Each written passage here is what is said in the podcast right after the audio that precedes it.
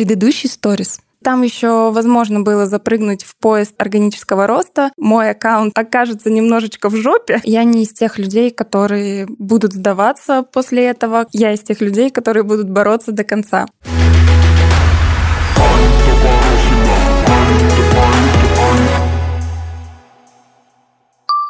Всем привет! Это подкаст True the Stories, где мы обсуждаем мир Инстаграма, блогеров и контента. Ну а True the Stories здесь я, Аня Порохина. Для полного погружения в атмосферу представь интерфейс Инстаграма и его звуки уведомлений. Считайте, что мой подкаст — это Stories просто длиной в 20 минут. Подписывайтесь на подкаст и мой блог, ссылка будет в описании выпуска.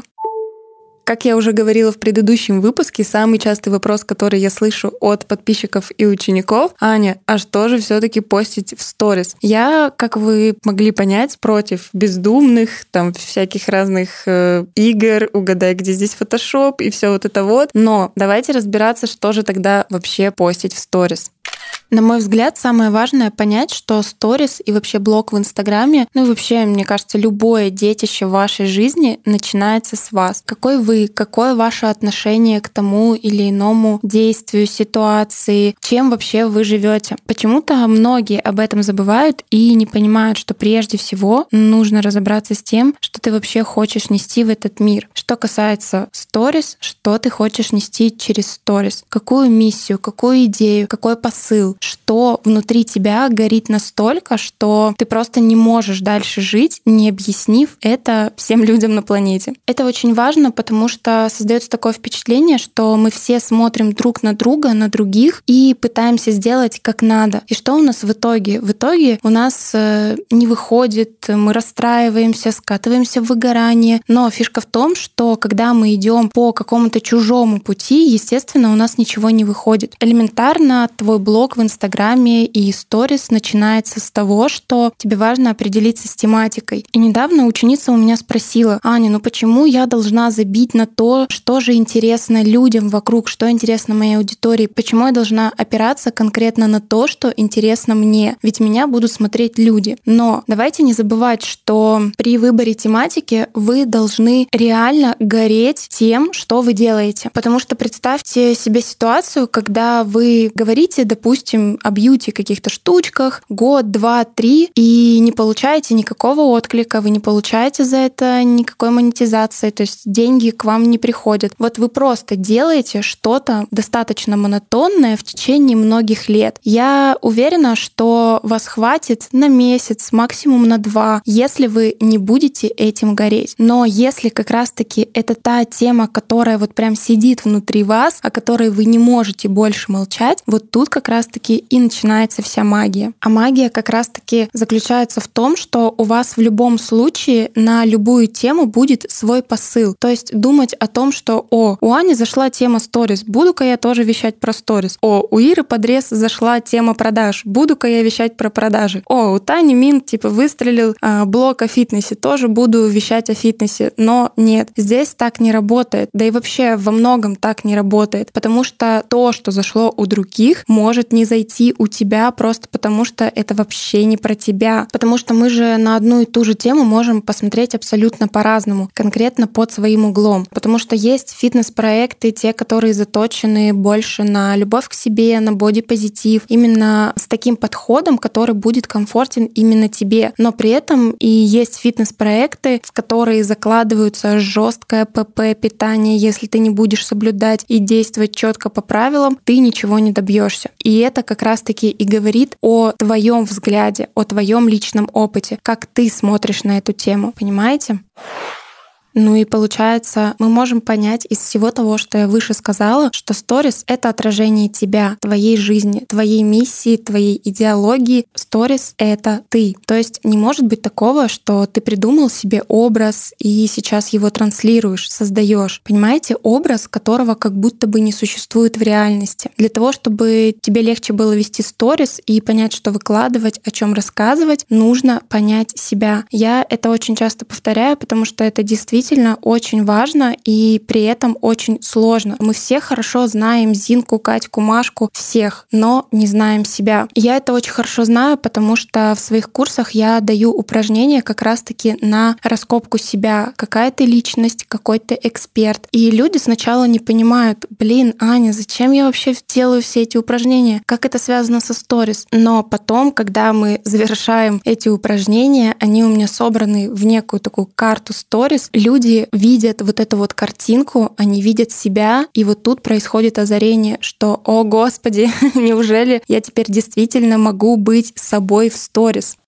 Что касается примеров, если брать в пример меня, у меня до недавнего времени тоже было абсолютное непонимание, кто я, что я. И знаете, была даже какая-то некая неуверенность в том, что я транслирую и зачем я это делаю. То есть, знаете, вот ты вроде бы выкладываешь и должен, наверное, понимать, зачем ты это делаешь, но нету вот этого понимания, уверенности, знания. И из-за этого возникает очень много вопросов, диссонанса, какой-то вот постоянный постоянной тревожности. А тревожность возникает по любому поводу. Ты не понимаешь, кто ты. Соответственно, ты не понимаешь, что транслировать. Соответственно, ты вообще не понимаешь, а что будут смотреть, а что не будут смотреть. То есть эта связка начинается с тебя, с головы. И потом уже, когда ты себя раскапываешь, становится намного легче, намного проще, тревожность отпускается, и все как-то начинает работать само собой.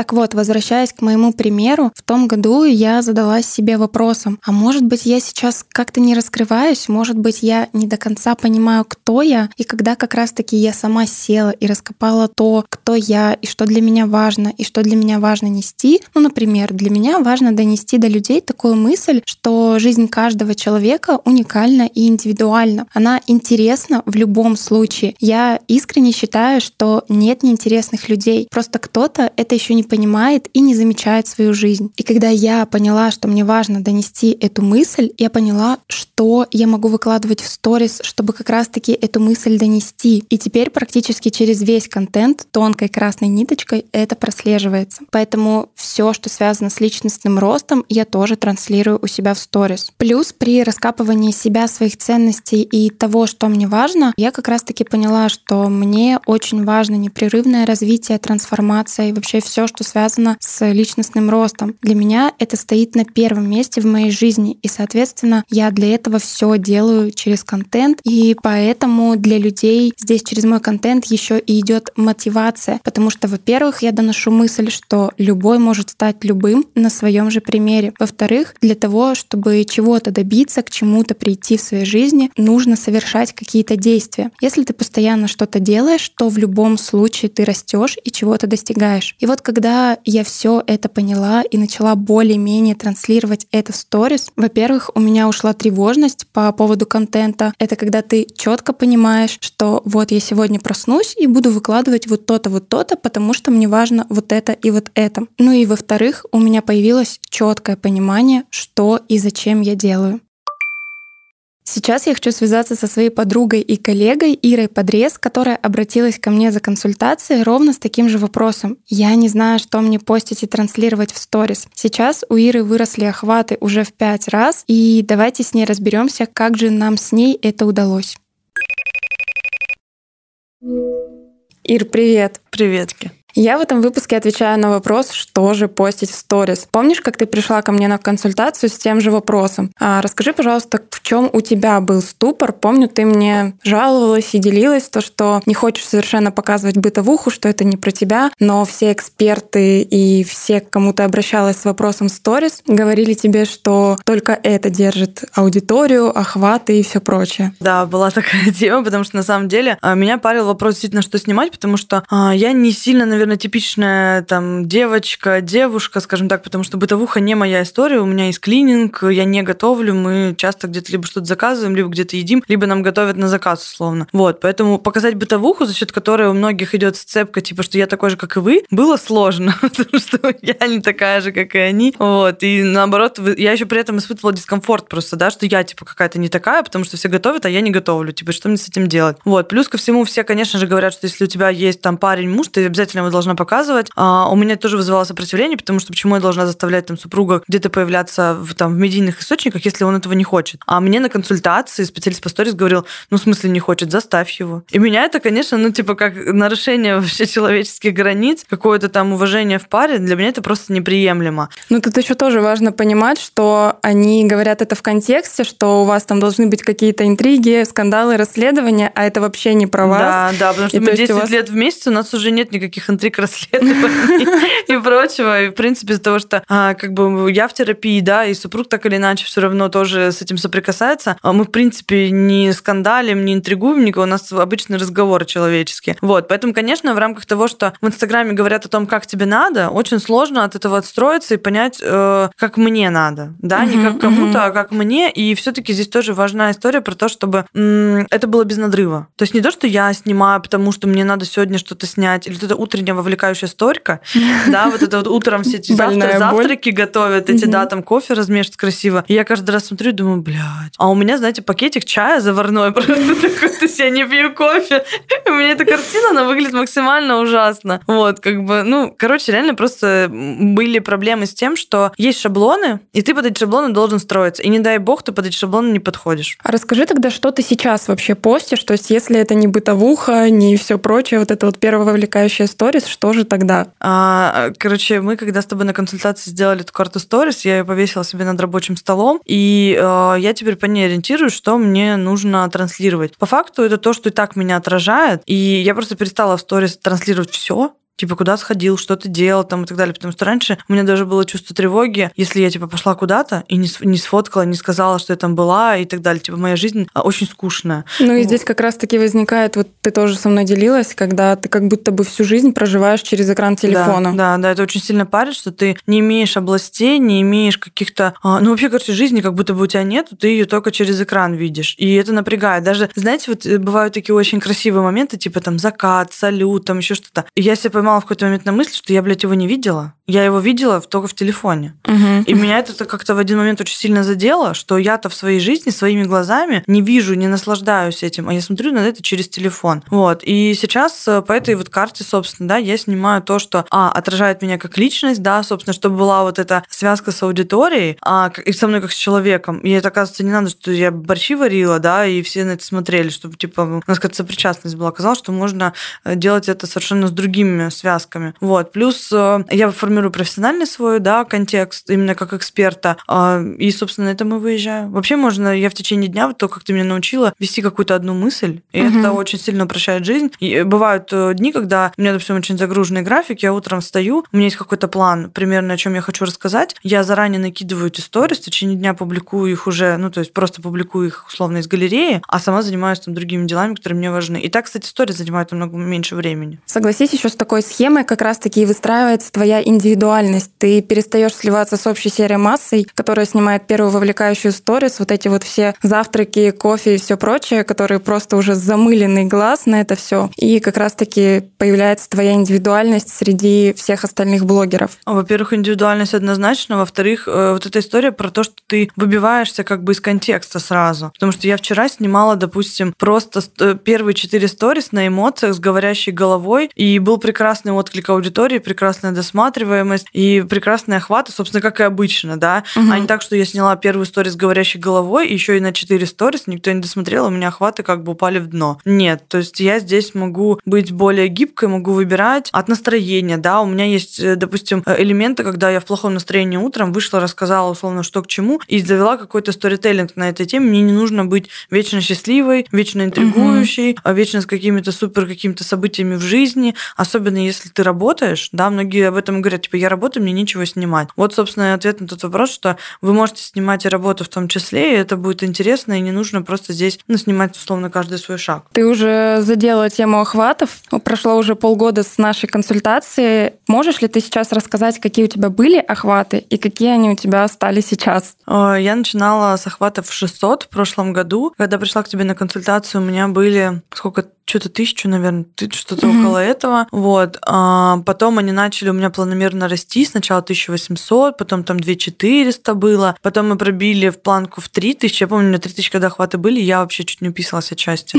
А я помню, ты мне каждый раз пишешь, скидываешь, а, Аня, мы там в два раза повысили, в три раза повысили. Я, конечно же, радуюсь вместе с тобой. Для меня это на самом деле вообще невероятная история. Сейчас у меня охваты пробили потолок в 5000, и у меня на эфирах огромное количество людей, которые раньше не было. У меня очень хорошая статистика, в принципе, в постах. Мне кажется, это просто связка сработала того, что охваты повысились, аудитория стала меня видеть, стала ко мне ходить на эфиры, и, в принципе, статистика постов как будто подтянулась к этому. Вот. И, блин, оказалось, короче, что можно без надрыва а, в кайф э, делать то, что тебе нравится, и при этом люди это чувствуют, и люди на это откликаются. Я уже в директе даже, знаете, раньше, типа, у меня молчаливая аудитория, как мне задать вопрос, чтобы люди мне ответили? У меня уже нет этой проблемы, я уже не задаю никаких вопросов. Они я все равно пишут, Они да? пишут, и я думаю иногда, думаю, блин, на вот что можно на этой сторис было ответить? Открываю директ, и там просто куча людей, которые на это реагируют, то есть есть выстроенный диалог с аудиторией, потому что ты это ты. Тут еще тоже очень важно заметить, что у Иры точно так же, как и у меня, аккаунт после Гива, и он был убитый, статистика просто падала, никак невозможно было ее поднять, и, собственно, вот этими ценностями, смыслами, именно вытаскивания индивидуальности из Иры мы подняли ей охват. Да, у меня была вообще полнейшая жопа, я несколько раз хотела бросить аккаунт, а Аня каждый раз жаловалась, говоря, блин, все, я больше не могу. Я, я реально на охватах в 600, ну, сколько, почти год провела, да, у меня только вот, считаю, они у меня упали летом, да, а потом никак не росли, я делала кучу всего, посмотрела, как обычно, кучу каких-то курсов, вебинаров, еще что-то, что-то там пыталась применить с этого, но когда у этого нет основы, да, смыслов и ценностей, то это все остальное это просто инструменты. И ты накладываешь их без понимания основы, и, конечно, они не дают результат. Просто, а оказалось, что можно не делать действительно там какой-то сложный монтаж, сложное то, сложное это, а можно удерживать внимание зрителя совершенно другим способом, а, для тебя более комфортным. Ир, спасибо тебе огромное за беседу. Я вам всем рекомендую подписаться на Иру. Ссылка будет в описании подкаста. Спасибо большое тебе. Всем пока. В завершении этого выпуска я бы хотела вам дать задание. Сядьте и пропишите то, что вам важно в вашей жизни. Заметьте, что вы делаете каждый день, чем вы заняты, какую пользу или, возможно, даже расслабление несет то или иное действие в вашей жизни. После этого просто проанализируйте свой контент в сторис и посмотрите, через что вы транслируете эти важные для вас действия. Ну и я хочу поблагодарить вас за то, что вы послушали этот выпуск. Надеюсь, что он вам понравился. Не забывайте ставить звездочки и отзывы в iTunes, а также комментарии в приложении CastBox. Погнали снимать сторис. Скоро услышимся.